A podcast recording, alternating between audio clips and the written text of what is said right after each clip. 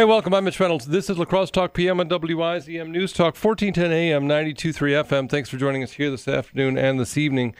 Uh, this hour brought to you by Habitat for Humanity. Habitat for Humanity supporting us this hour. You can get in touch with us using the Better Hearing Center talk and text line. That number is 608 785 7914. 785 7914. Also on Facebook and Twitter, and you could send me an email, mitch at 1410wizm.com. But really handy dandy, nifty way of getting in touch with us here in the studio is the Better Hearing Center talk and text line at 608 785 7914. We're expecting a visit by a candidate for office uh, later this afternoon. Um, it's actually somebody we talked to before on the show. Uh, we dis- we determined early on. I think we, we I was tr- running through all the candidates for governor in the state of Wisconsin that I've talked to because there were at one point 14 of them, um, and uh, we hit nearly all, all of them actually. The Democratic candidates for governor, obviously, will and we'll, we'll be talking with Scott Walker on Monday. I believe he's going to uh, join us here on the program on Monday. But um, so we we we've talked to uh, all the candidates for governor, or uh, Democrat, oh, nearly all the Democratic candidates for governor, um, save uh, just a couple. And I realized that we hadn't, we never got in touch with Paul Soglin, uh, who is the the mayor of Madison, is running for governor as a Democrat, and who was the other one? Then there was a couple of the, the people that are, don't, they're not consequential in any kind of way. We didn't we didn't talk to them. Uh, Uh, and then there was one more. I can't think of the one, the other guy. Matt Flynn. Yeah, Matt Flynn was the other guy we didn't really have a conversation with. So we missed a couple candidates, but I realized at some point, like, man, it's just going to be, it's going to like you all you line up all these candidates and to do on-air interviews with all of them and make sure, try to be fair about it, make sure everybody's got some time, all that kind of stuff. It's just, it's a lot of work for a race that nobody cares about. no, I don't say nobody cares about it. And you will care about it after it's, you know, after the primary voting. But for the most part, there's just not a lot, ton of people paying attention to the, the governor's race ahead of the primary vote. So we made a decision early on that we're going to track down as many of the candidates as possible, get them on the air, and give them a chance to uh, talk with us. And um, and we, I think we did a pretty good job. I think we did a pretty good job. We did not um, manage to get all of them. That's in the state of Wisconsin. Now we did we had um, in in Minnesota. That's another whole giant slew of candidates. There are, and in Minnesota they have they have running mates. So it's not just the candidates for governor, but it's their lieutenant governors as as well, um, and they're all paired up. So when you see your ballot on Tuesday in Minnesota, uh, you'll see they'll they're all, and I think it's four, no five. I think five on the Democratic side, three on the, the Republican side. On the Democratic, well, and uh, Tim Pawlenty, it, it it's it's shaken out to to look a lot like a Tim Pawlenty versus either Lori Swanson or Tim Walz kind of race in the fall. Um, so we'll see how that goes. Lori Swanson, Attorney General of the state of Minnesota, and Tim Walz is uh, obviously the first district congressman. So uh, Tim Pawlenty prohibitive favorite in the Republican Party. We'll see how that goes. I, I, it's just it's highly unlikely that the endorsed candidate Jeff Johnson. and it's primary voting Republicans are in love with Tim Pawlenty. I, I just, I doubt it, right? I mean, it doesn't seem like it's logical. Democratic side, hard to, hard to figure, really. Lori Swanson has been a popular attorney general within the Democratic Party. Tim Walz, a very popular candidate, a very popular congressman in a swing district. So we'll see. That's going that that's to pan out a little bit differently. Anyway, so ton of candidates on both sides um, in in Minnesota. Really, just a million candidates uh, for uh, governor uh, who are Democrats in Wisconsin. However, there really is just one dude that has a cakewalk uh, on the primary, and it's Mandela Barnes, and we're going to talk with him after 5 o'clock. He is running for lieutenant governor in the state of Wisconsin on the Democratic side of the ticket. Rick Solem. Um, I think the DFL sponsored Erin Murphy. so there's like three endorsed. Endorsed. It's called endorsed. endorsed. Oh, okay. Yeah. Endorsed. It's an endorsed candidate. They don't. She doesn't put their name on her jersey. She does. She does. Okay. She does. They're her. The the, Demo, the DFL uh, the DFL label is squarely attached or firmly attached to her jersey. Yes. And then there's Attorney General too in Minnesota going down. Ah, there's a ton of those too. Yeah, I don't know. That's a. Yeah, I think that um, I did a little research. I was do. I was like, oh yeah, this thing's coming up for me next week because obviously I'm in you're Minnesota. Minnesota voter, yeah. So I was like looking. The one guy in in District One, he, he's got his name. It's Colin something. Now I forget his last name. Oh, here it is, Colin Meinhardt. But in quotes, he put his nickname Coke. Yeah. Just like, okay, I'm not voting for you, dude. Coke. like calling Coke my Yeah, the other, you know, the other guy we kind of want to get a hold of is, um, and I don't know how you say his name. We got to, it's either Ole or Ali or Oli or something. Savior. He's a Democratic candidate for governor. He's run previously for Senate, um, and he's called for the impeachment of Donald Trump and and uh, and having gas uh, gas uh, price controls on gas and um, and having the oil companies pay back billions of dollars. You know, it's all this kind of stuff. So we should probably get a hold of him anyway. Just And- give him his five seconds. Wouldn't it be funny if, if Walker didn't get the didn't win the vote for the Republican nomination? Because there's a guy going against him. Oh, that's right. Yeah. We didn't get him on either. No, I don't think that there's there is a, there's a point in time where it's. I mean, yeah, okay, you're right. In all fairness, that's like something we probably should do. Again, we're we're back talking about the same thing. That's I, don't.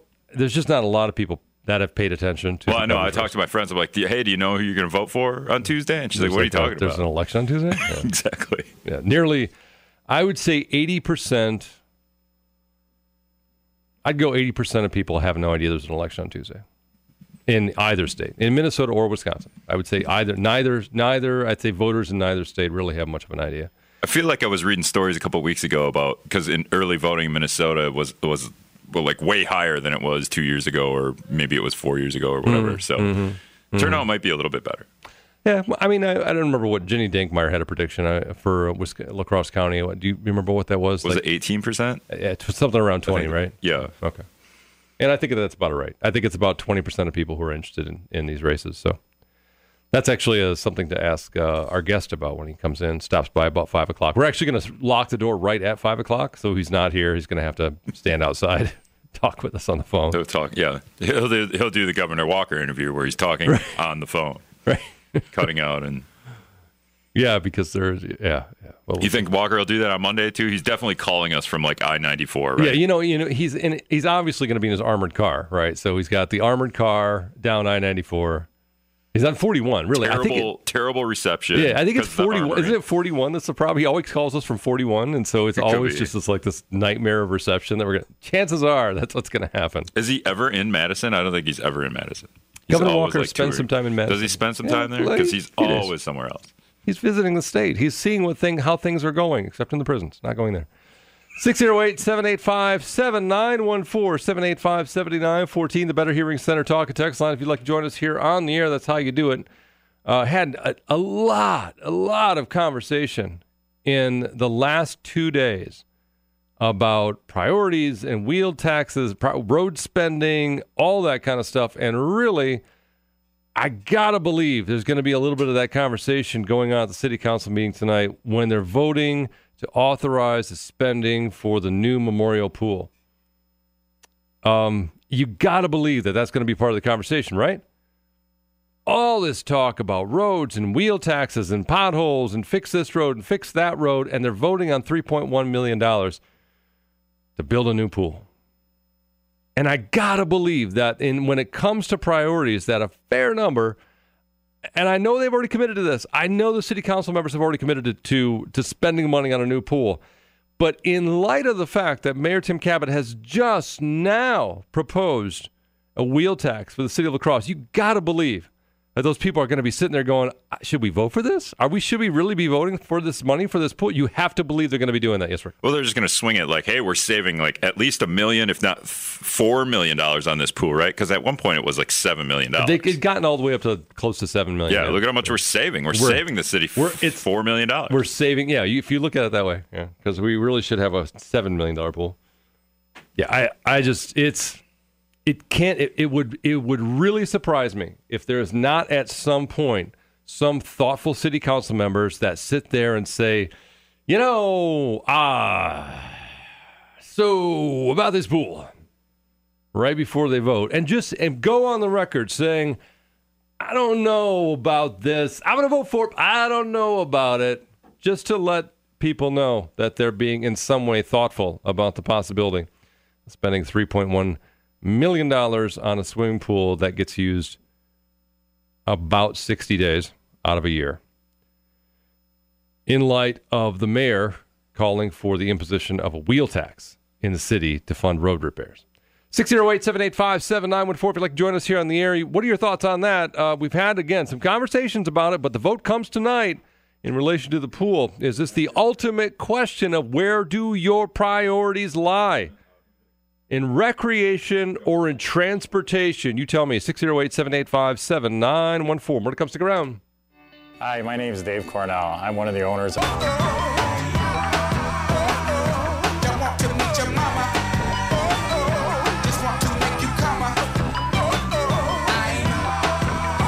All right, Lacrosse Talk PM on WIZM. I'm Mitch Reynolds, 608 785 7914. If you'd like to join us here on the air, the Better Hearing Center talk and text line is 608 785 7914. This hour brought to you by Habitat for Humanity.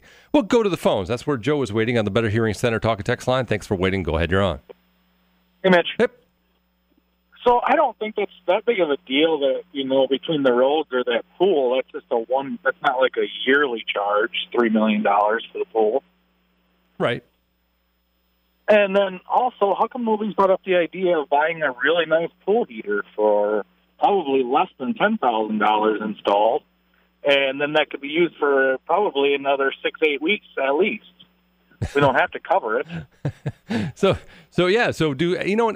My understanding is that it's less about the heating and more about the personnel. Like they they struggle to find people to actually work the pool, is my understanding, and it outside of the normal summer months. I mean, I don't know if that's that's that wouldn't change if they had it later, but I but that's an excellent point. I, I guess that I could. Oh, there's there's plenty of people that could you watch the pool. I mean, that's not that big of a deal. Okay, Uh, lifeguards. They the got to be other thing lifeguards. to me is how come we don't build into the park with the center and then charge them a yearly fee for road maintenance? I mean, I think the wheel tax is just I, I just don't like that idea. You know that they're going to find a way to use it for something else. You know they're going to find a way to increase it. It just, I mean, that is a no. That's a non-starter. But we do need the lacrosse center. It's a revenue generator. I don't know why we couldn't actually, instead of never saving any money back from the revenue generated, why can't we use that to generate revenue and then use it to fix roads, fix the center? I mean, I hope that we're not going to do this big renovation on the center and then turn around and never save any money for repairs and be right in the same boat 15 to 20 years from now. Uh, I I think the idea is, and I yeah, I think that many people hope that Joe. I think the idea is is that if the city can catch up with with d- delayed maintenance on roads, no, I'm okay, serious. That's just made up stuff. No, no, but but but that's what they're trying to do. So the ten million dollars they spent last year on roads is five times the amount that was spent. I don't know six years ago. So Right. the idea is that ago, if they were can, we spending enough? what's that? I said, yeah, but six years ago, were we spending enough, or Well, were we no- way behind no, on our spending? Yeah, no is the That's answer. how we got to this point. that no is the answer to that question. That's what that's what the current leadership is trying to fix. So and, and I don't, you know, you can debate whether that's a good good thing or a bad thing, but the truth is is that there was delayed and deferred maintenance on basic infrastructure by past leadership on the city council and the mayor's office. They well, I just get a little excited when people say we're spending ten times the amount on roads we were, you know, five years ago. Yeah. But uh, if we were only spending ten cents on roads five years ago, well, then saying a hundred times more now isn't really saying anything. yeah. It's saying we weren't spending enough before. We're still not spending enough. Where's all of our Well, money? I know, I, and I don't think that that's the thing. And I just want to make this very clear. From my understanding, that what what we're pla- what's being planned, and you can determine whether this sounds true to you, but the the goal here, the long term goal, is to again play uh, catch up on the road repair cycle. Joe, and I appreciate the call. Thanks so much. Play catch up on the road repair cycle with massive amounts of investment using money out of the city's reserves. Okay, and then going forward, that amount would would decrease to the level at which it is a sustainable level of, of road repair on an annual basis. So instead of delaying maintenance and repairs and all the things, other things that have to go on, you you get yourself to a point where you can do two miles a year of the city's roads and or whatever the five miles a year, whatever it is, and then be on a rotation that allows you to redo roads every whatever it is, 25 or 30 years. So that you don't have these situations where and I'm not kidding, there is there are patches of concrete in the city of La Crosse, and this is some of the hardest concrete in the city. But there are patches out there that go date back to I want to say the 30s. It, it's still it, there's they're still there. it's still there. Uh, so I, I, my understanding is that is that is the ultimately the goal is to figure out how to catch up and then maintain that current that level of spending. Now, again, you you don't necessarily have to believe that from what or believe what they say in City Hall, and I don't blame you if you don't. But that is the stated plan. And again, next dude in office can say, "Hell no, we're not doing that." Let's spend some more money on uh, building a boat dock at Riverside Park, which is eventually going to happen. Let's spend some more money on, you know, you name the thing. Let's put more playgrounds in. Um, in uh, let's have uh, Burns Park be a, a uh, you know a playground or something. I don't know. At some point, there's going to be change in leadership in City Hall, and that's based on the whim of the city of the the voters in the city of La Crosse. If you don't like the direction that the city is going down, this is no matter where you live, obviously. If you don't like the direction, you don't take your pitchforks and your torches to City Hall. You can do that, the figurative ones or the literal ones. I recommend the figurative ones because you're less likely to get arrested. What you do is you simply vote in the next batch, a newer batch, a better batch, so that they make decisions that uh, that you can support. Again, it, it this is stated goals. I don't know. It, it doesn't mean that it's that those are real goals or that they can ever be achieved. 608 785 7914. For some reason, all right. Carl, all right, let's go there. Carl, thanks for waiting. Go ahead, you're on. Yeah, um, um, the Civic Center is not a revenue generator. Um, they can't even do the maintenance on it. Um, but yet uh, they want the taxpayers with all their buildings to pay their taxes, keep the revenue up, or keep the buildings up.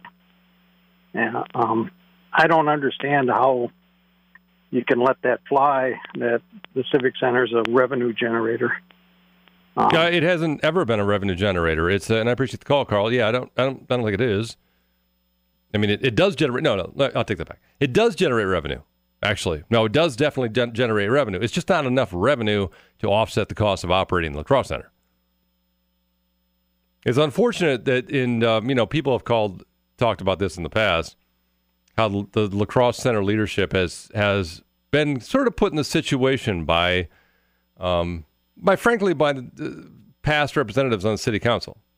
They've been put in a position to try to pretend that they were a privately run organization by issuing this annual report that says, hey, we're operating in the black. You're not operating in the black if you're deferring maintenance. That's not operating in the black. You're operating in the black if, even if you're borrowing to fund repairs, maintenance, and the revenue that you have coming in helps uh, or is enough to offset the debt service, then you're running in the black if you're paying your debt and you know basically having a, a, balance at the end of the year that's running in the black. You're still profitable. That's not what they are and they never have been. 608-785-7 well i say never certainly not in the last 20 years. 608-785-7914 also on facebook and twitter. You could send me an email mitch at 1410wizm.com this is Lacrosse Talk PM. More to come. Stick around. Hey kids, I was thinking maybe we should take your cousins out camping this summer. What do you think? All right, s'mores by the campfire, water skiing, and fishing. I'm Scott from Schumacher Cage Funeral Homes, and just like you,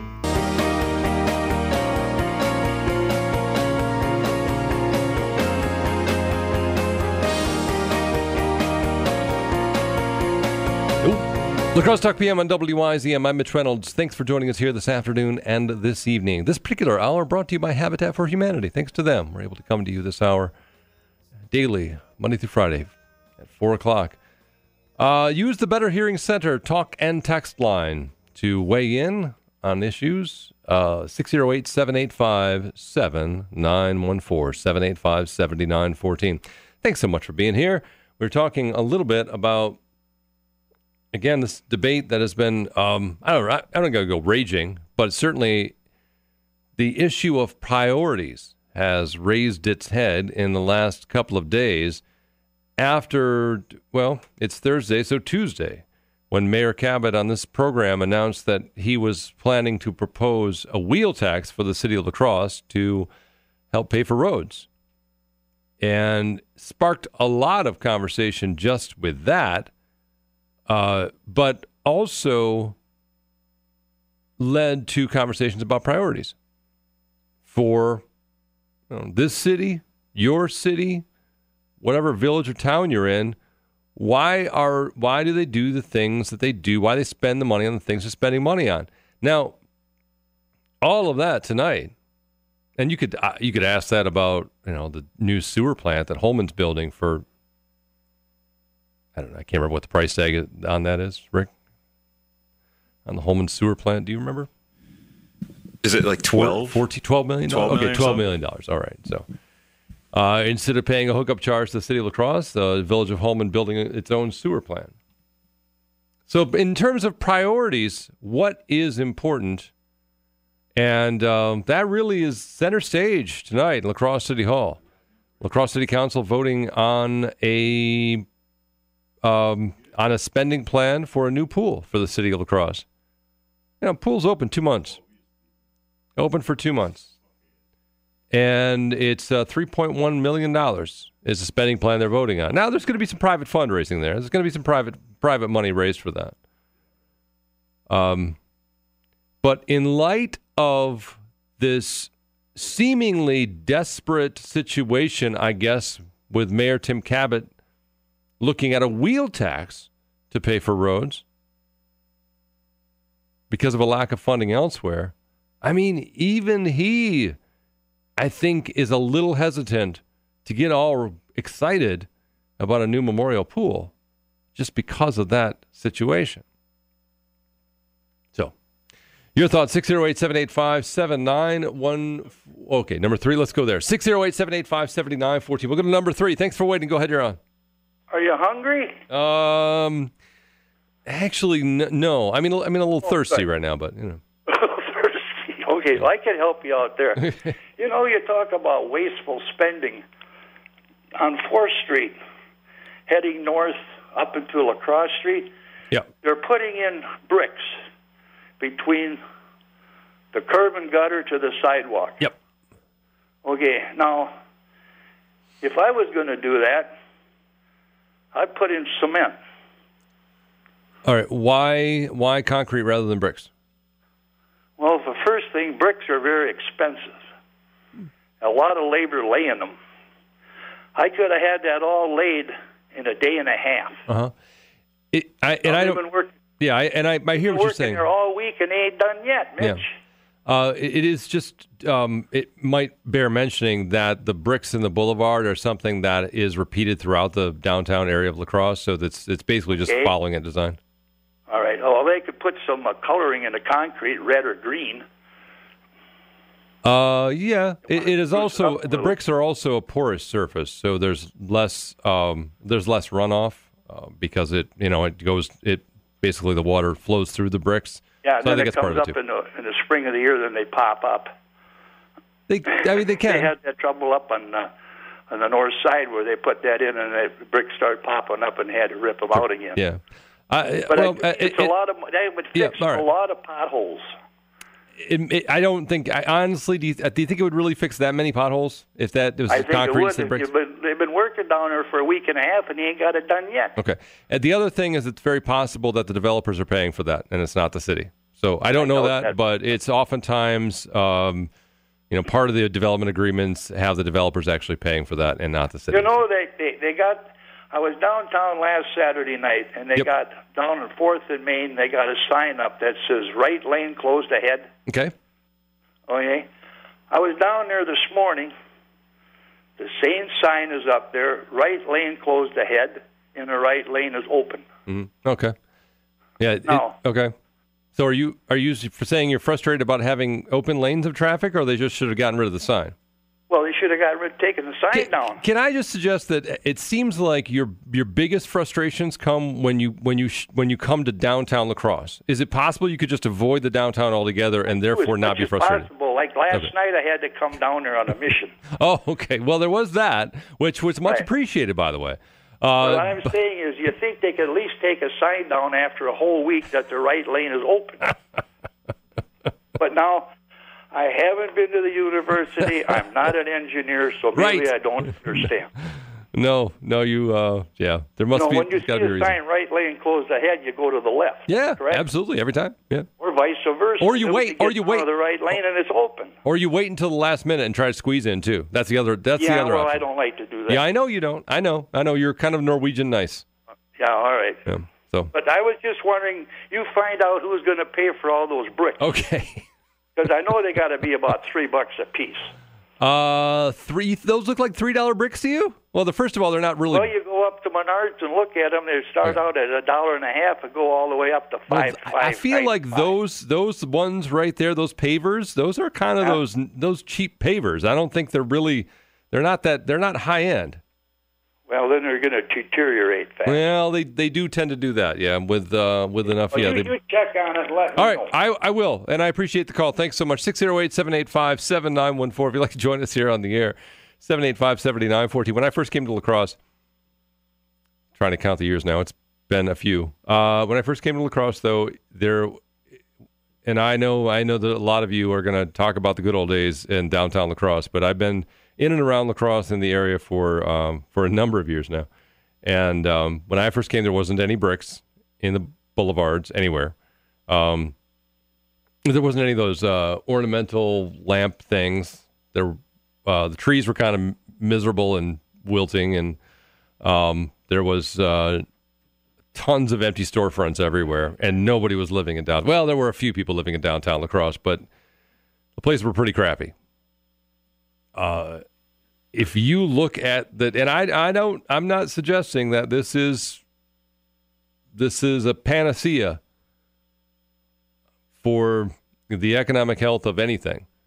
But if you look at it then and you look at it now, uh, and I, the bricks are probably not the reason why things are look much more much healthier than they were then. But that was part of it. The bricks were a big part of it. Uh, it was the it was the uh, downtown renovation rejuvenation kind of era. Uh, I want to say like 90, uh, 96, 97, something like that. All right, 608 785 7914. If you'd like to join us here on the air, 785 7914. I will find out, though. I, I will find out uh, how much the bricks cost. I don't know the answer to that question. How come this disappears every time?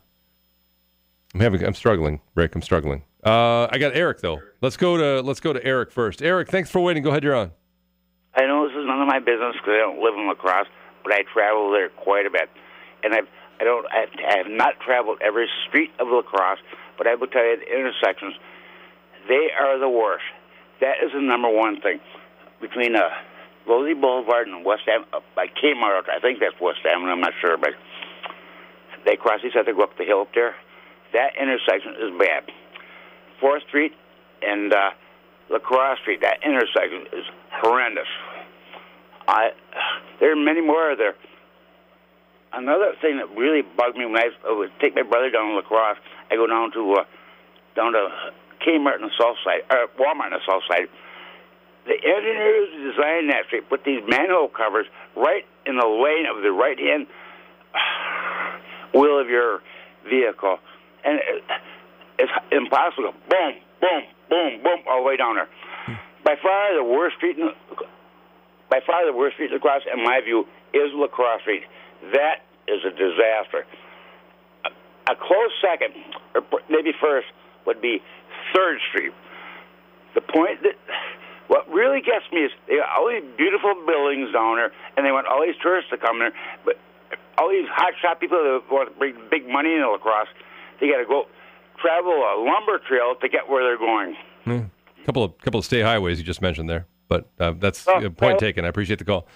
608-785-7914. Uh, Eric Aldo also hasn't uh, apparently been to the intersection of Lacrosse and uh, 4th Streets recently because now that has been at least temporarily fixed. And um, you can really lean into that turn, by the way. If you're on a bike, if you're on a motorcycle, you can really lean into that turn. Now that you couldn't do it before, but if you want to like, if you're going east off of, um, if you're going east off of, uh, at that intersection, La Crosse and uh, Third and Fourth Street, Copeland, right there. If you're if you're heading east up up La Crosse Street, you can get a good running start at that turn and just really just just get rub your knees on the pavement. It's awesome. All right, 608-785-7914. I don't that's apropos to nothing. But anyway, Joe, let's go there. Thanks for waiting. Go ahead, you're on. Hey, what's the deal with this porous surface stuff? I mean, I see they're doing it with the blacktop in the roads Yep. too. Yep. Yeah. Um So, yep. Well, let me let me well, tell what you I've noticed with it is Yeah. it's like uh, they've done it over here, oh, in town on East Avenue, Okay, sure. and it's the idea that they make like a less dense blacktop, and then the Mhm. water's supposed Yep. to flow down through that through Yep. breaker rock and into the ground instead of into the sewer. Mhm. So what I've noticed is it ends up being about the consistency of Rice Krispie treats. Mhm. And then as soon as the plow truck goes over it, they just peel off layer after layer of it. Yeah, plow to the drivers point where Yep. Yeah, plow drivers are not real happy with it. Um, I, I think that they're. I, I don't know what the recent conversations have been in City Hall about the the, uh, and I can't remember what it's called, but it is a porous asphalt essentially. And the idea was what you just described to keep to divert water from the storm sewer. Um, and it's in a number of places in the city. And you're right, plow drivers are not. well, you know Ha- what. I've seen, Mitch. What I think is really neat Yeah. Is when they're redoing a lot of these houses and stuff like that, or the buildings in town. Yes. in the areas where the sewer is bad uh, or can't flow as much, what they're doing is they dig out an area alongside and they put in this giant cement tank, and it has like different sections in it. And then the water gets diverted to that and can fill up in there and spill over, fill up, spill over until Mhm. that tank's completely full, and then it slowly sends it out into the sewer. That would be money, you know, better spent than putting Rice Krispie treats down on all the roads that get peeled up after a year or two. Yeah, I, I it seemed like it a bit of an experiment. That stuff. I don't know how much farther they're going to go with the uh, porous asphalt, but I think it's a it's a you know, it was it was a good intention. La Crosse Talk PM and WIZM. I'm Mitch Reynolds. If you'd like to join us here on the air, 608-785-7914. The idea was to do exactly what Joe described, is to, to divert water from the storm sewer into the ground. Um, there are a number of places in the city where they replace streets with with this uh, asphalt, this porous asphalt stuff. It is more expensive. I I'm not. I don't. I haven't heard recently if that. And it was part of the complete streets plan too, if I'm not mistaken. Or I maybe I, I'd have to look that up again, but I don't know if that continues to this day. There was an advocate in City Hall for it, and he's since retired. So I'm I'm not sure if that is if that's something they're continuing. There's a couple things. I mean, if you look at some of the things, changes, uh, street uh, uh, renovation projects that have occurred in the city of La Crosse, a couple things they've missed on, and that happens anywhere. So those of you who live in Holmen, you're you're obviously aware of um, what is it, uh, County MH, right? Was it MH? MH, where they had the problem with the Ripley uh, pavement that they finished last year, and then it was county crews and and uh, or was a private contractor? Uh, Whatever the story was, I don't remember. Anyway, it was a project involving the county of La Crosse, the village of Holmen. They screwed it up. You know, and they had to come and redo it. Sometimes that happens. Sometimes make, taking shortcuts aren't really shortcuts. You know, sometimes sometimes rushing a job doesn't really uh, pay off. And uh, there were a number of crosswalks that the city of La Crosse, well intentioned, had these uh, this dyed concrete, this red dyed concrete, that wound up just deteriorating and and causing all sorts of problems. And they've had to, in some cases, replace crosswalks, but in all cases, saying they're never never going to do that again. And a lot of the stuff, I don't know if there's real time evaluations that happen with some of these construction projects, these road construction projects. Uh, all right, 608 785 7914. Hey, once again, on the Crosstalk PM here, uh, we got um, Mandela Barnes who's going to show up in the studio, and uh, we'll talk about everything but his race for lieutenant governor, because we're certainly not talking about that. we'll, we'll, go to, we'll go to Greg next. Greg, thanks for waiting. Go ahead, you're on. Hi. Um, so I had a question. I uh, I work at Aquinas High School, and um, obviously you see that they're rebuilding the road on Cass Street there. Um, what is the deal with the the sidewalk coming out so far into the road there? You know what I'm seeing? Ever seen that on most of the streets lately? Oh, the bump outs. Yeah, uh, the Yeah. the idea is just to it, help people cross the street. It's it, it right. They're just like how are supposed both cars supposed to fit in that little tiny area? You know. oh, what is that a problem? yeah, Well, I just you know, with a lot of like uh, my bosses and the principals there, they just think it's just crazy of how far out into the road that comes out. yeah, it's it, it- they it, you know honestly, I know this just some sounds dumb when I say it out loud, but you, you get used to it after a while. I I mean, it, it is it is kind of it's a little bit difficult and boggles the mind a little bit. And again, this is one of those things that the snowplow drivers just can't stand. But Oh my um, God! Yeah. But have you now have you gotten have you had feedback from administration on these things already? Well, my boss, I'm a custodian there. He said he went to one of the city meetings to try to talk with them to get them to change that and not do what they were going to do. Because they said during the school year, it's just kids trying to cross that street there. I just they they're all against it now, thinking it was a great idea. All right. So, but it's obviously, obviously too late now. They got it Yeah. Cemented out. You know, just got to deal with it now. So Pretty much. kind of always wondered what what the deal was with that. Never knew why. Yeah. So, No, and, and it is, and I appreciate the call. Thanks so much. But yeah, that's what that is, and and that is going to be in every major road construction project. You're going to see um, that is uh, going forward within the city of La Crosse. Again, part of the master plan is pedestrian and uh, bicycle improvements. Essentially, those are those are in the plans. Um, not not snowplow drivers not huge fans of those. No, as you can imagine. So you got a street, street, straight street, and then suddenly a little bump comes out. Uh, not real conducive to snowplow health, I would say. Let's see here. We have Dan. Got time for Dan. Let's go there. Thanks for waiting. Go ahead. You're on. Hey, Mitch, kind of stole my thunder there. Uh, the snowplow drivers they get bored, you know, after they're after they're plowing for like eight hours straight in a snowstorm, and they need something to wake them wake them up. So when they hit one of those bump outs, they're good for another three or four hours. that sounds that sounds pretty accurate, actually. I appreciate the call. Thanks so much. 608 785 7914 if you'd like to join us here on the air. Again, 785 7914. That's the Better Hearing Center talk and text line. Uh, we'll get more of calls coming up. We do have uh, a little business here I want to take care of uh, before we go too much farther. Uh, as you probably know, or you probably know somebody, or you may be that somebody yourself who has had uh, electrical projects around the house that need, you know, some getting to. Uh, I do, and that's why I called Mr. Electric. They were recommended to me by a friend who had a really good experience with them, and we all have some sort of things that need to be addressed. And I do in my house. Um, I mean, I've, I've got bathroom fans that need installing. I have some outlets that need changing. I have some questionable, obviously amateur electrical work that was done in the past. So my wife made an appointment with Mr. Electric. They got us in on the schedule right away because that's what they do. And they also do some really wonderful customer service and interaction when they do come out. Riley was the guy, the electrician that looked at our house, and he was absolutely great. I mean, thorough, uh, dealt mostly with my wife. He took the time to explain to her not only what we would need to deal with some electrical issues, but but why and and how they were going to do it. Just an absolute revelation in dealing with an electrical contractor. Now, at the end of the visit, we got a complete itemized list of all the things we would need to do or might want to do, and uh, still working through that list. And I'll let you know how it goes. But give Mr. Electric a call, see what they can do for you. La Crosse Talk PM and WIZM. I'm Mitch Reynolds. More to come. Stick around. On WIZM, 1410 AM, 92.3 FM. More great talk is coming up.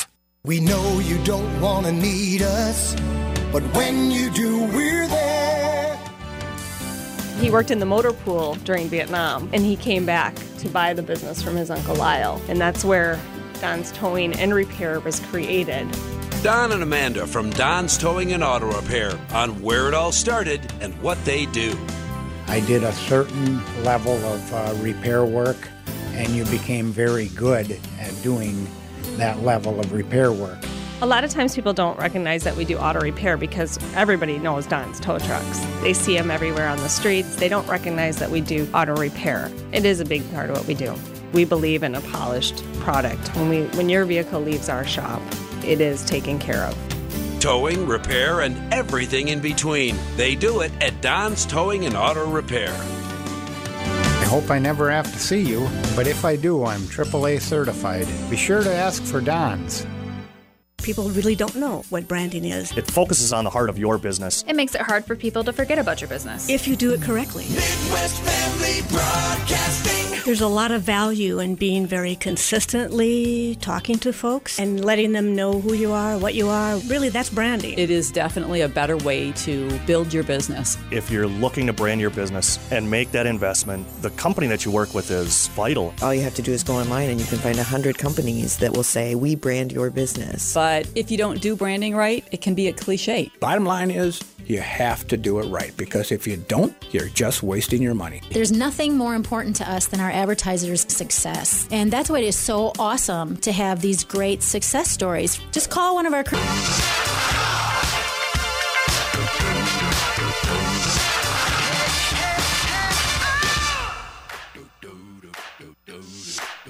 La Crosse Talk PM and WIZM. I'm Mitch Reynolds. 608 785 7914 is the number 785 7914. The Better Hearing Center talk and text line. That's how you can reach us here on the air this hour. Brought to you by Pearl Street Brewery in La Crosse. Pearl Street Brewery, those folks always up to something great in the community. Find out exactly what it is by downloading their free app. 608 785 7914, the Better Hearing Center talk and text line. In the studio for a little while this afternoon, he's on his way to an event here in La Crosse, but uh, stopped by the studio to talk about uh, the upcoming uh, primary on Tuesday. Mandela Barnes uh, sitting in in the studio. Thanks for coming in. I really appreciate it. Oh no, appreciate you having me. It's great to have you here. I mean, I know that you uh, you were just telling me off the air. This is your this is your final road trip. This is the final road trip. Do you have you counted the miles? Uh, yes. Um, was just written down. I don't. I gotta remember where my car started. same car? yeah, same car. Same car. I gotta remember where we were at the odometer when we first started. All right. So uh, he is on. Actually, we've talked to him on the air um, prior, and that was at our. Um, that was at I think that was at our Pearl Street Brewery live show, as a matter of fact. But that was on the phone, so we invited him into the studio. He's on the ballot as a Democrat in that lieutenant governor's race, and it is potentially kind of competitive. Uh, so we'll find out what he thinks about maybe that race, but also, you know, the turnout is huge, right? And in the primary, I don't know, twenty percent, something like that. Well, that's the thing; it's, it's so unpredictable what the Yeah. turnout will be. Uh, but we're looking at about five hundred thousand uh, to come out at least for this primary. The energy is there. Yeah. And we have eight different candidates also who are who are carrying a message and and talking to people who may not typically vote in uh, midterm primary elections. So I think uh, we'll get at least five hundred thousand. Okay, so we'll talk about uh, that those aspects of the campaign, the turnout um, issues, and and uh, getting people interested in in primary voting. Which, I mean, you know this, they're not really at, not much. It's They- they- You know, it's, the middle of August. it's August. summer. It's August. Exactly into right. college. You got Yeah. people out of town finishing up their last uh, vacation. So it's it's tough. Yeah, uh, it just it's yeah, it is. It's tough. It is. Summer's summer's a tough month to have a, any kind of election, but a primary election and as big of a deal as especially the governor's race is, as big of a deal as that is, it's we've had, you know, and we've talked to. I was just. It, it's hard to co- talk to all of the candidates. We've talked to almost all of them, and it's hard to generate enthusiasm among anybody right now. So Yeah. it's still a big deal, but but I, it probably won't be a really big deal until after after I, I think a lot of people because and it's funny because there being so many candidates for governor, I think that actually makes more people check out because oh, Yeah, I don't want to deal with this. This is just too much. Yeah, it's too it's too many too many words. yeah. overwhelming for a lot of people. All right. Mandela Barnes just told all those Democratic candidates to quit the race. Uh, not true. Uh, we'll, but we'll talk with him and we'll get more of your thoughts. Uh, 608 785 7914. Some of your thoughts, rather, on that upcoming uh, Tuesday primary voting. 785 7914. 14, the Better Hearing Center talk and uh, text line. That is just around the corner. Uh, we do have uh, more of the same in terms of your forecast uh, looking ahead. It uh, it appears to be pretty much just uh, mid 80s throughout the weekend with some sun. It did get a little bit higher than, a little warmer than than we expected today, 89, um, but 85 tomorrow, and then pretty much high 80s for Saturday and Sunday as well, with plenty of sunshine. You may have to water the grass at some point. 608 785 7914 La Crosse Talk PM. More to come. Stick around. For WIZMNews.com, I'm Drew Kelly. Stay informed. Follow WIZM on Facebook and Twitter for the latest developments. All right, La Crosse Talk PM on WIZM. I'm Mitch Reynolds. We're in the studio with Mandela Barnes. We'll get to him in just a minute. I, I, just after this word about Bion Service Center on Jackson Street in La Crosse, uh, folks, I mentioned this earlier this week. Uh, I um, am super glad that the mechanic who works on my boat is not the same mechanic who works on my car because the boat still is struggling, but my cars never do. And that's because I take them to Bion Service Center on Jackson Street in La Crosse. I mean, it doesn't matter what kind of repair it is. It can be a front end uh, repair, and obviously there's a lot of front end damage that people sustain when driving around the streets of La Crosse because of all the potholes. It can be, you know, air conditioning, transmission. I've had my cars in there for all sorts of stuff. No matter what it is, they're going to take care of you the way they take care of me. And boy, I tell you what, they take care of me really, really well. That's been my experience. It will be yours too. Folks, that's why they're my mechanic for life and why I tell people all the time the only place in La Crosse I'll take my cars for repairs, service, and maintenance. It's Bion Service Center. Just go there and tell them Mitch Reynolds sent you. When I'm out and about, people will ask me, do people still get monuments when they're cremated? Sheila Weezer, owner of La Crosse Memorials. Of course they do. Cremation doesn't take the fact away that you lived. Recently, a lady and her husband came and they lost their daughter, and she saw this beautiful heart and angel monument. And she said, Oh, can we make that work somehow for cremation? I said, Sure, we can. We adjusted the base, changed the base around a little bit, and we ended up with this really beautiful monument for cremation. Even if your loved one has chosen cremation, La Crosse Memorials has family columbariums that house family urns in beautiful granite structures. Stop by and see a columbarium, as well as other options for cremation memorials. La Crosse Memorials, just south of Valley View Mall on Highway 16, on Facebook, and at lacrossemonument.com. You know, cremation doesn't take away memories, they're still there.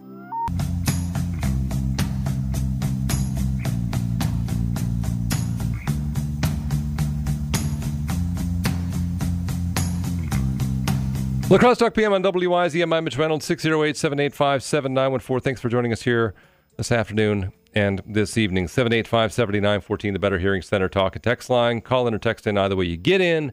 Send me a text uh, for comments or questions for our current guest in the studio. For those of you on Facebook Live, already know he's here. Mandela Barnes sitting in, running for lieutenant governor on the, the on the ballot uh, as a Democrat. Obviously, there's now, I you know I say obviously, but is there another candidate that's running against Rebecca Kleefisch? Do you? I don't even know. Oh no, she doesn't have a primary opponent. She doesn't have a primary opponent. No, she doesn't have a primary opponent. Because uh, Rick, correct me if I'm wrong. Didn't you say that Scott Walker does have a primary opponent? Yeah, I think his name is Robert Meyer. Okay, all right. Yeah, I can't wait until until that guy wins come Tuesday. Can you can you look him funny. look him up? See, I don't I don't know anything about him. I just I, frankly I forgot that there was somebody else on the ballot. All right, so we'll figure that out. That Rick- happens in my race a little bit too sometimes. Yeah. Okay. So you just got the one guy. So Kurt Kober is the guy who's who you're running against. Um, and tell me a little bit about like what you what you've heard. So we haven't heard anything. We've had Right, no information about Kurt- nothing. That's on social media. Nothing in regular media sources. There's been no news releases. There's been no activity in any kind of way about Kurt Kober. What's going on with that race? Well, so that's the thing. That's the reason I'm actually here today. Okay. We were supposed to have a debate, but Oh. we're the only uh, campaign that accepted the invitation to have the debate. Uh, so that's why I'm here in La Crosse today. But it- it's turned out wonderful. It's turned out beautifully. Uh, but I mean, he's a guy. He's nice enough dude, right? Yeah. I got nothing bad to say about him. But are him. you calling him out right now because he's he he he skipped uh, skipped out on a debate? Well, that's just the reality of it. Yeah. You know, I came here for a debate. There will not be a debate. So it's gonna be. it will now be a meet and greet. Um, but I mean, he hasn't lived in the state in, uh, over a decade, so that's why a lot of people right. Oh, are are unfamiliar with him. So he hasn't he hasn't what was so he just moved back to run for last lieutenant year, governor? no, to run for governor. Actually, Oh. he was running for governor last year. I don't have bad things to say about the guy. These are just this is nothing negative. These are all these are all things that are just right. are, this is just all All fact. right, Like right. there is nothing. This, this. That's not an opinion. Right. This is not my opinion of him. These Kurt are Kober is a carpetbagger. He showed up in the state to run for governor. I mean, he, he lived here at one point. He's from, yeah, he's right. from sure. No, I get it. All right. And he is from Sheboygan, right? Yeah, he's, Okay, but he's okay. been in California for over a decade. And remind us, because you have a background in the legislature, uh, you were um, and used uh, the 11th district, right? And Yes. represented that district for for two terms in Two the terms. legislature. When was that again? I got elected in 2012, and uh, yeah, so served two terms, 13 to 17. So, in relation to other the hist- in the history of the legislature, um, are were you how where do you rank among the youngest to to serve in that office? Uh, so actually, the year that I got elected, there were three 25 year olds that got elected at the same time. So I was, and I was the oldest 25 year old. Really, that year? Yeah, the, Okay. in 2012. And Wow. actually, there was another in a special election uh, who was 20. We were 26 by then. He was also 26 Okay. uh, when he came in. And Fred Kessler, who's currently in the assembly, got Yeah. elected in 1960. He was 20 and was sworn in on his 21st birthday. Okay. in 61. He's still in the legislature. Yeah, he. Uh, he took. He took. Well, no, you're thinking about Fred Risser. Okay. This is Fred Kessler. Yeah. Uh, but Fred Kessler took uh, some time off. He ran for Congress. He became a judge. Then I guess he uh, his wife is an appellate court judge, and he got bored at home and ran for the assembly again in like 2000. Yeah, because Risser's been in there since the 50s. So Risser is the he's the- longest serving yeah. legislator in American Yeah. Which is just bizarre. which is Mandela Barnes in the studio with us. I, I, so let me ask you about what is uh, the one is the issue, the biggest issue in terms of uh, of the primary vote coming up on Tuesday. Not the issue in your race, Mm-hmm. but the issue in terms of the election itself, the democratic process. It's got to be the lack of turnout, right?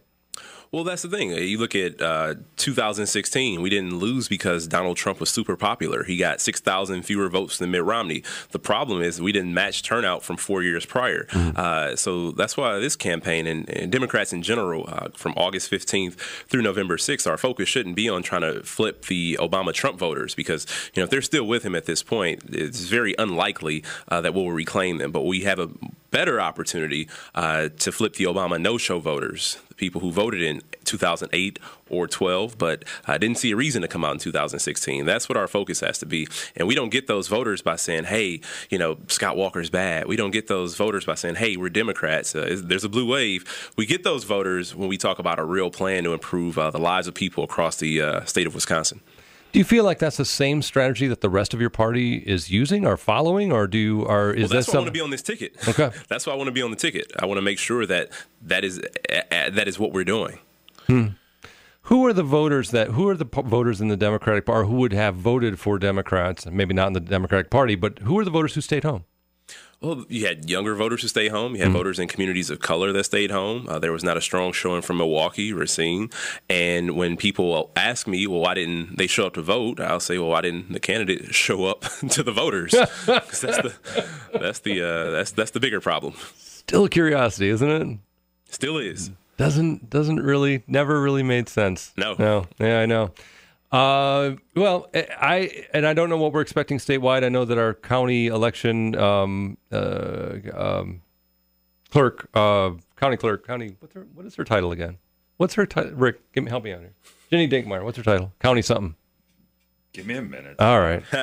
uh, whatever. She, I think she predicted something like 18% turnout in, in the county, which is, do you get a good sample of voters if the turnout's 18 to 20%? Are you getting a good subset to by which to I mean, draw a, a you know a, a valid um, conclusion about the candidate that you Oh, picked? no, I, I don't think so. Hmm. I don't think so. We should always uh, shoot for the highest turnout possible.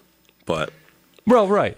So, so here's the question then: in the governor's race, and I don't know how you feel about your. How do you feel about your race? Do you feel like you're doing pretty well? Oh, we've been, uh, you know, we've got over, we got 30 of 50 Democrats in the legislature who've endorsed a whole lot of uh, local endorsements, Mm. uh, you know, different newspapers, uh, and, uh, you know, the support, the grassroots support is there. We have the actual, we have more donors, Mm. uh, we have more volunteers, we have more just people who stepped up to support this campaign. So Yeah. we do feel really good. Um, Okay. But, you know, we're running against a, a self funder. So that's always a little unpredictable. Who knows how much he's put a quarter million of his own money into the race uh, to try to buy an election. So But we haven't. Okay, so back to that again. Kurt Kober is the other uh, candidate on the Democratic in the Democratic Party running for go, running for lieutenant governor.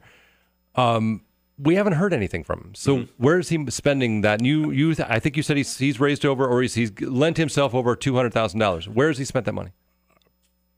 No, There's there's some digital stuff I know he Okay. spent on, and you know I I. couldn't tell you. Okay, maybe he hasn't spent it at all.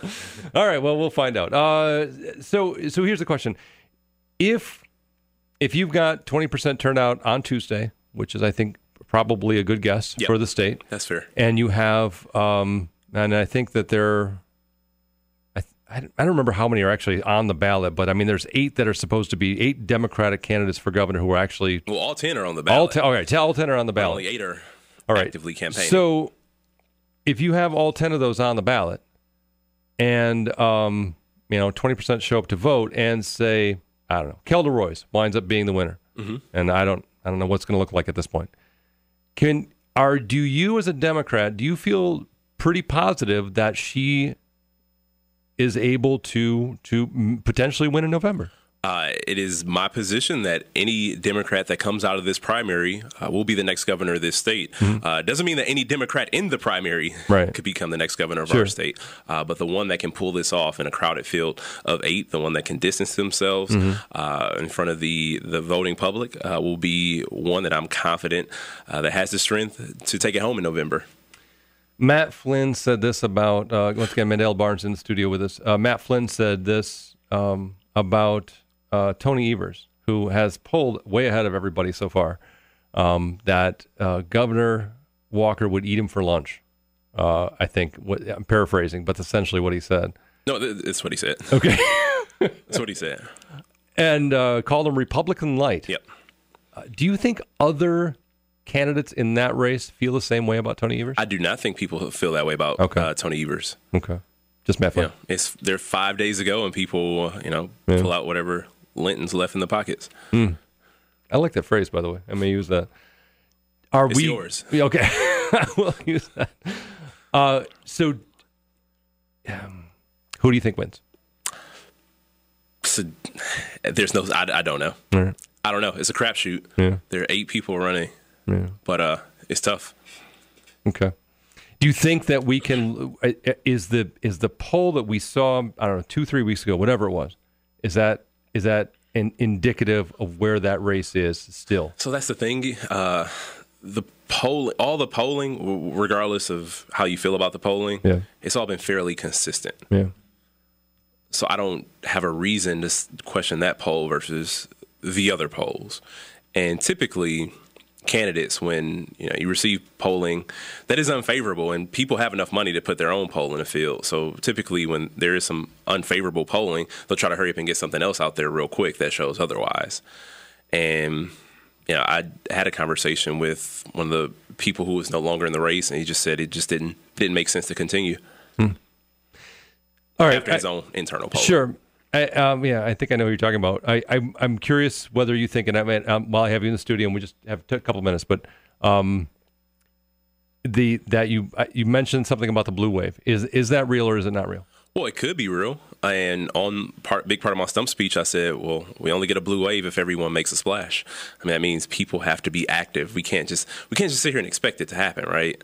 Uh, because you know, public opinion is on our side because there's a, a national uh, movement where because across the country people are more energized.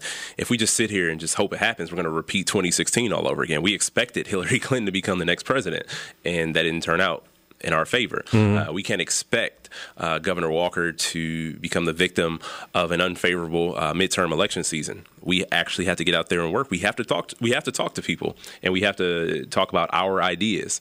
And a big part of this campaign is ideas, energy, and organizing. That's how we get it done. All right. Last thing, and I, I'll, I'll, I'll let you go. I know you got to get to something, but um, I'm curious. Uh, I know I think you get this question a little bit on the campaign trail. If uh, lieutenant governor is a constitutional office, if you are elected lieutenant governor and Scott Walker is elected governor, is that is that possible? It's not possible. So the universe will not explode at that point. No, I wish. Okay. I, w- I w- I wish. Um, so, in you only run independently in the primary. Okay. In the general, you're paired. Uh, I would favor running uh, completely independently. Mhm. but that's not the way it works in Wisconsin. Not the way it works in Wisconsin. Fair enough. All right. He's a candidate for lieutenant governor in the state of Wisconsin, Mandela Barnes. I appreciate you coming in. Thanks Yeah, so much. happy to be here. Thanks for having me. Absolutely. Enjoy your time in La Crosse. Uh, you'll be here hanging out and uh, meeting friends. And uh, and the, ye- yes, Rick. I'm sorry, Rick. Yes, please. We got to get it in. He's he's going to Bodega at six, right? I'll be at and then they're going to have a couple of beers and then walk over to the Blue Baby, right? That's, That's the plan. I have to walk to the Blue Baby. you might visit the Blue Baby. Thanks a lot for coming in. Hey, thank you. La Crosse Talk PM and WIZM. I'm Mitch Reynolds. You're listening to the Titan of Talk. Mitch Reynolds and La Crosse Talk PM continue after this. I had the button. Well, I came home like a stone, and I fell heavy into your La Crosse Talk PM and WIZM. I'm Mitch Reynolds, 608 785 7914. If you'd like to join us here on the air, that's the Better Hearing Center talk and text line. This hour brought to you by Pearl Street Brewery in La Crosse. Thanks to them, we're able to bring you this program daily at 5 o'clock, between 5 and 6. Pearl Street Brewery taking care of us uh, and creating extraordinary beverages while they're doing it. 608 785 7914. Mandela Barnes in the studio with us last uh, uh, last 20 minutes, or the first 20 minutes of the hour, talking about um, not as much that race as the um, turnout and whatnot in the upcoming primary. I mean, the takeaway from that is really just that people got to vote. You know, I mean, if you want to have a say in the elections, you got to vote. And you know, this is this is an interesting election because, of course, the Kevin Nicholson, Leah Vukmir. Oh, uh, Leah Vukmir is in town on Saturday. By the way, she'll be here too. She won't be in the studio because I'm not on the air on Saturday, but I will. I'll be at the Republican headquarters to uh, talk with her. So looking forward to that. Um, Leah Vukmir and Kevin Nicholson, that race obviously uh, drawing a lot of interest among Republicans. But one of the points that um, Barn, uh, Mandela Barnes had made off the air in relation to that crazy Democratic governor's race, he didn't call it crazy. I just did. Is that they've got so many candidates, and there's 10, there's going to be 10 on the ballot, even though eight are actually in the race and two dropped out. There's still 10 candidates on the ballot. The problem is that there's it's it's too many for people to be interested in. You can't get interested in a race where there's 10 people on the ballot. The Democrats essentially gave them a gave themselves a just an untenable situation in terms of the number of candidates to come up with the best candidate.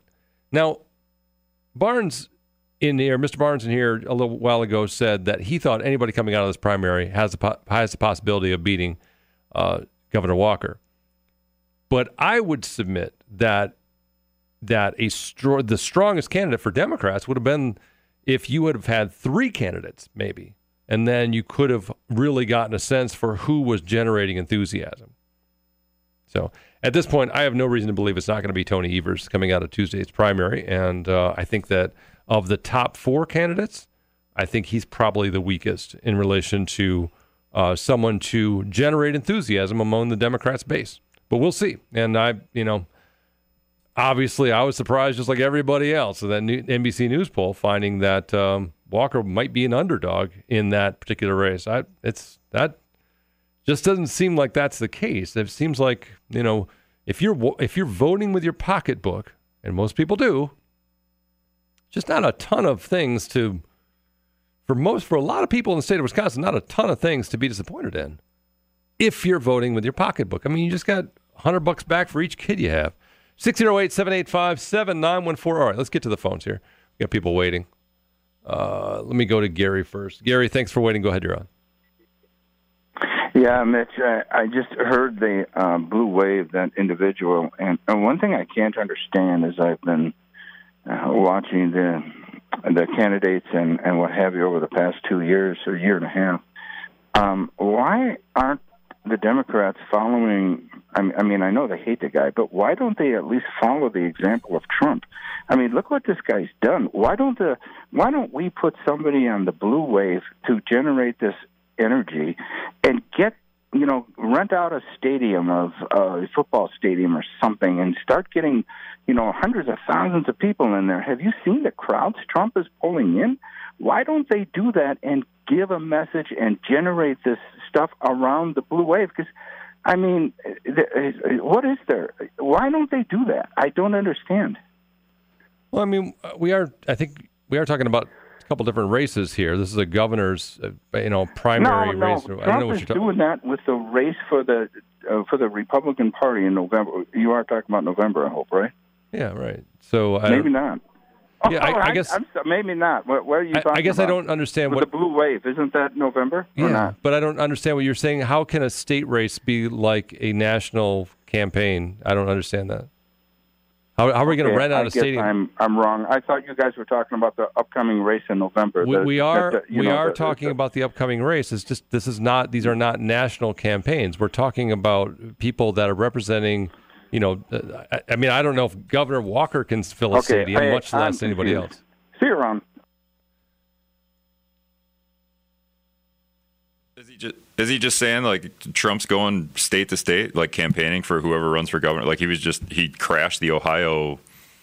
Oh, was he suggesting that Democrats bring in somebody to? Yeah. Oh, like maybe, I see. My- and Obama has done that, Totally. right? He, he didn't do that for anyone in Wisconsin or Minnesota. He's got a big list out on Twitter. You can go look it up of who he's endorsing. Is that the word? Sponsoring, endorsing.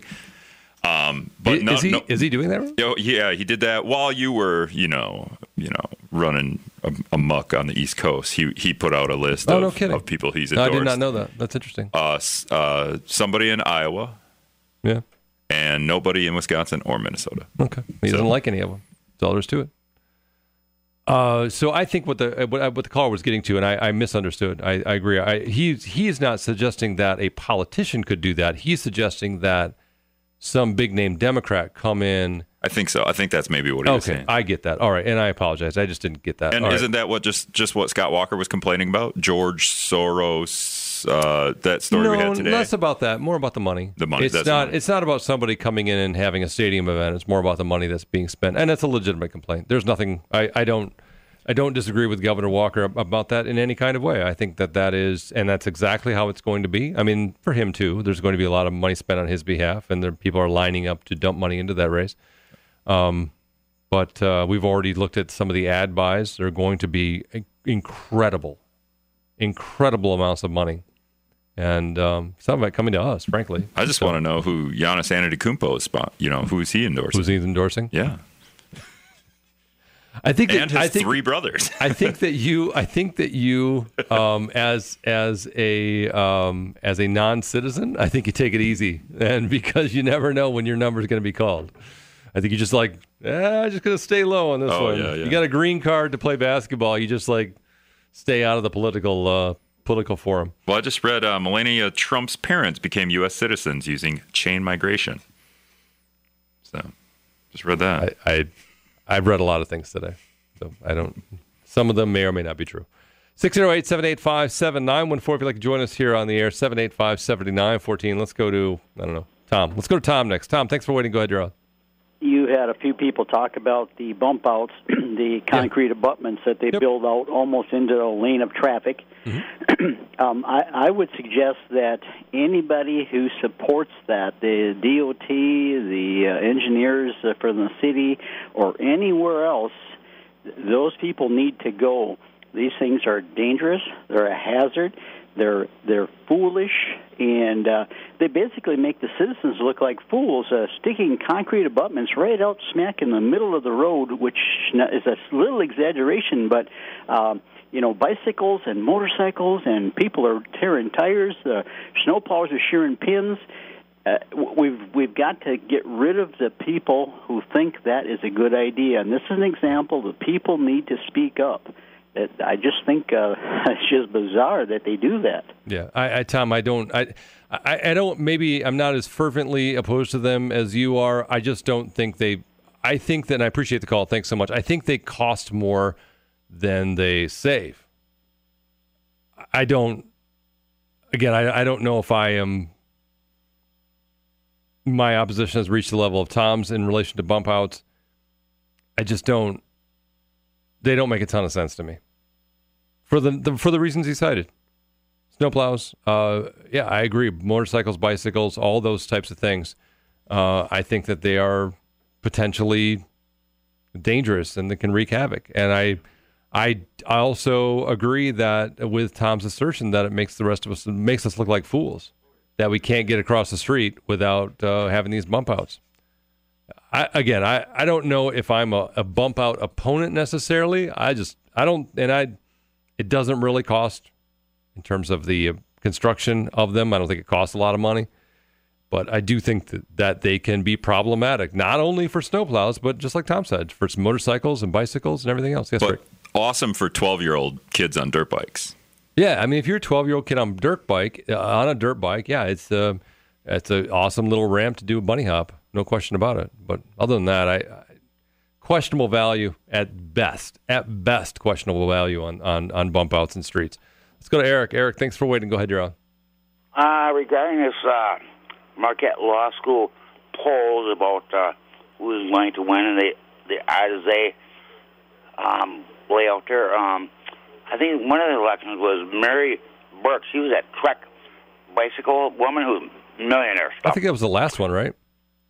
I, I think five. Yeah, that was I'm the not last sure. election. There maybe don't remember, but anyway, regard what I'm saying is, Marquette Law School poll had her winning by six percent up to the minute before the end, before the tally came out. Then they came out and said, "Oh, we had that wrong. We had that wrong. We had that wrong." If you trust Marquette Law School for any polls in any election, you are a damn fool. Thank you. Yeah, I, I don't think that's quite accurate, but um, I, I don't. I'm not a huge believer in polls uh, way ahead of elections. Uh, Mandela Barnes was in the studio with us last half hour, and I, he made an excellent point that that polls have been in in the Democratic race for governor have been consistent, and they have. They've shown Tony Evers well ahead of everybody else, and um, that has been the case since the first poll. So I have no. Uh, he said he has no reason to believe that's not the case, and uh, I I would agree with that. I just don't think that that is. I don't think. I don't think we're going to see much change there, but I. It's possible. See, the thing is, in this particular race, what we haven't seen, what I expected, was that last surge of advertising. Now I know there's been a lot of a lot of candidates are focusing heavily on social media, so you're not seeing a ton in television because they know that the people who are really interested in this race are the only ones that are going to be voting. They know that they're going to waste their money if they spend it on TV because this is not a mass advertising focused campaign. Um, that's why you're mostly seeing, if there are ads, they're targeted ads. Uh, and that's what they're buying on, on social media. They're buying targeted advertising. So they're directing their their recruitment to specific individuals through social media. This is what Mark Zuckerberg has brought us, ladies and gentlemen. So if you're seeing a Leah Vukmir ad instead of a Kevin Nicholson ad, it's because they've already determined that you're pretty likely going to get out and vote uh, for, uh, or they're, that you're a supporter of Leah Vukmir, and now they're just pointing at you, making sure that you're going to get out and vote for. her. Yeah, that's how it works. So it is. It's a hell of a. It's a hell of a thing. Any rate, so what we're seeing a lot of in terms of the candidates is them spending money on that because it really is about getting butts out of chairs and to the polls on Tuesday. So we'll see if any of that strategy works. I don't know. All right, back to bump outs. Jeff has uh, a couple comments on that. Jeff, thanks for waiting. Go ahead, you're on. Um, my wife is blind and has a guide dog, Okay. and they are just outside the realm of any kind of training that they've re- uh, any of the people have received that are visually impaired, and it's so inconsistent that she has no idea, and the dog is confused as to how to get across that street because you just added two other segments of a street to a crossing, and there's no training to receive for somebody who's trying to get around that's visually impaired. Wow. Have have you? So- I mean, have you shared this information with people who are making decisions about putting putting these bump outs in? Uh, not yet, and uh, we're also going to go after them. Oh my gosh. All right. I, I don't know. Jeff that dropped that call. We did not do that. I I'm dying to know what else he's going after them for. What do you think he was going to say? I think he's probably been removed from existence. So Jeff's visually impaired wife struggles and her guide dog struggles to get across streets with bump outs. Is that not the richest irony? Yeah, I mean, I and sorry, I'm sorry, Jeff. I, something happened with your call. That wasn't us. Um, but strongly advocate for you to, or strongly urge you to advocate on behalf of all visually impaired people in relation to the bump outs. I mean, again, I'm not a. See if that's him. See if we can get him back. I don't know if we have. have we got we got a couple minutes. I, I, if he's available, is that him? Two on two. Okay, let's go there. Jeff, are you back? I'm back. Okay. What were you saying? You're also going to go after them for what? Okay, uh, the new intersection up there by McDonald's. Okay. If you if you drive by there on the on the George Street side, Yes. a pedestrian that's trying to get across that street Yeah. has to walk into the center island in order to push the button to get the light to change. and it's a yield sign Okay. that is supposed to stop traffic for people in that intersection. So somebody who's visually impaired will not know and they will step out because there's no button to stop that traffic. Wow. Holy crap. And we we talked to the engineers before they put that in. We went to a couple of the meetings, and they actually uh, interviewed uh, my wife um, about that, about trying to make it more accessible. And they went ahead and did that, and then didn't put in the talking or the lights that you know make any kind of noise. So they totally blew that off, and so there's no way that we can get access, or she can get access by herself to any of those new trails, or even to get across to go to McDonald's. Yeah, and you think that if you're redoing an intersection and making it, trying to make it accessible, that you would actually make it accessible and not actually more dangerous. That would be ideal, right? Right. Yeah, and okay. uh, so it was an oversight, and but it was brought up at those meetings, and uh, I think a lot of it is because there just isn't enough people that are visually impaired, and most of the Agreed. time they're just trying to uh, survive, and they don't have the time or the energy to go out and and fight and advocate. I, I, I completely understand. Jeff, I got to let you go. We got to run. I appreciate the call. Thanks so much, and thanks for sharing your story. So again, I'm I'm not a huge opponent to bump outs, but there's your there's a reason right there why they don't make a ton of sense. This is WIZM. I'm Mitch Reynolds. More for your money at Midwest TV and Appliance includes a local parts and service department with over 100 combined years of experience. The technicians at Midwest TV and Appliance are certified on most major brands. Their full parts department stocks the most needed items every day, and you can walk in or call and talk to a local.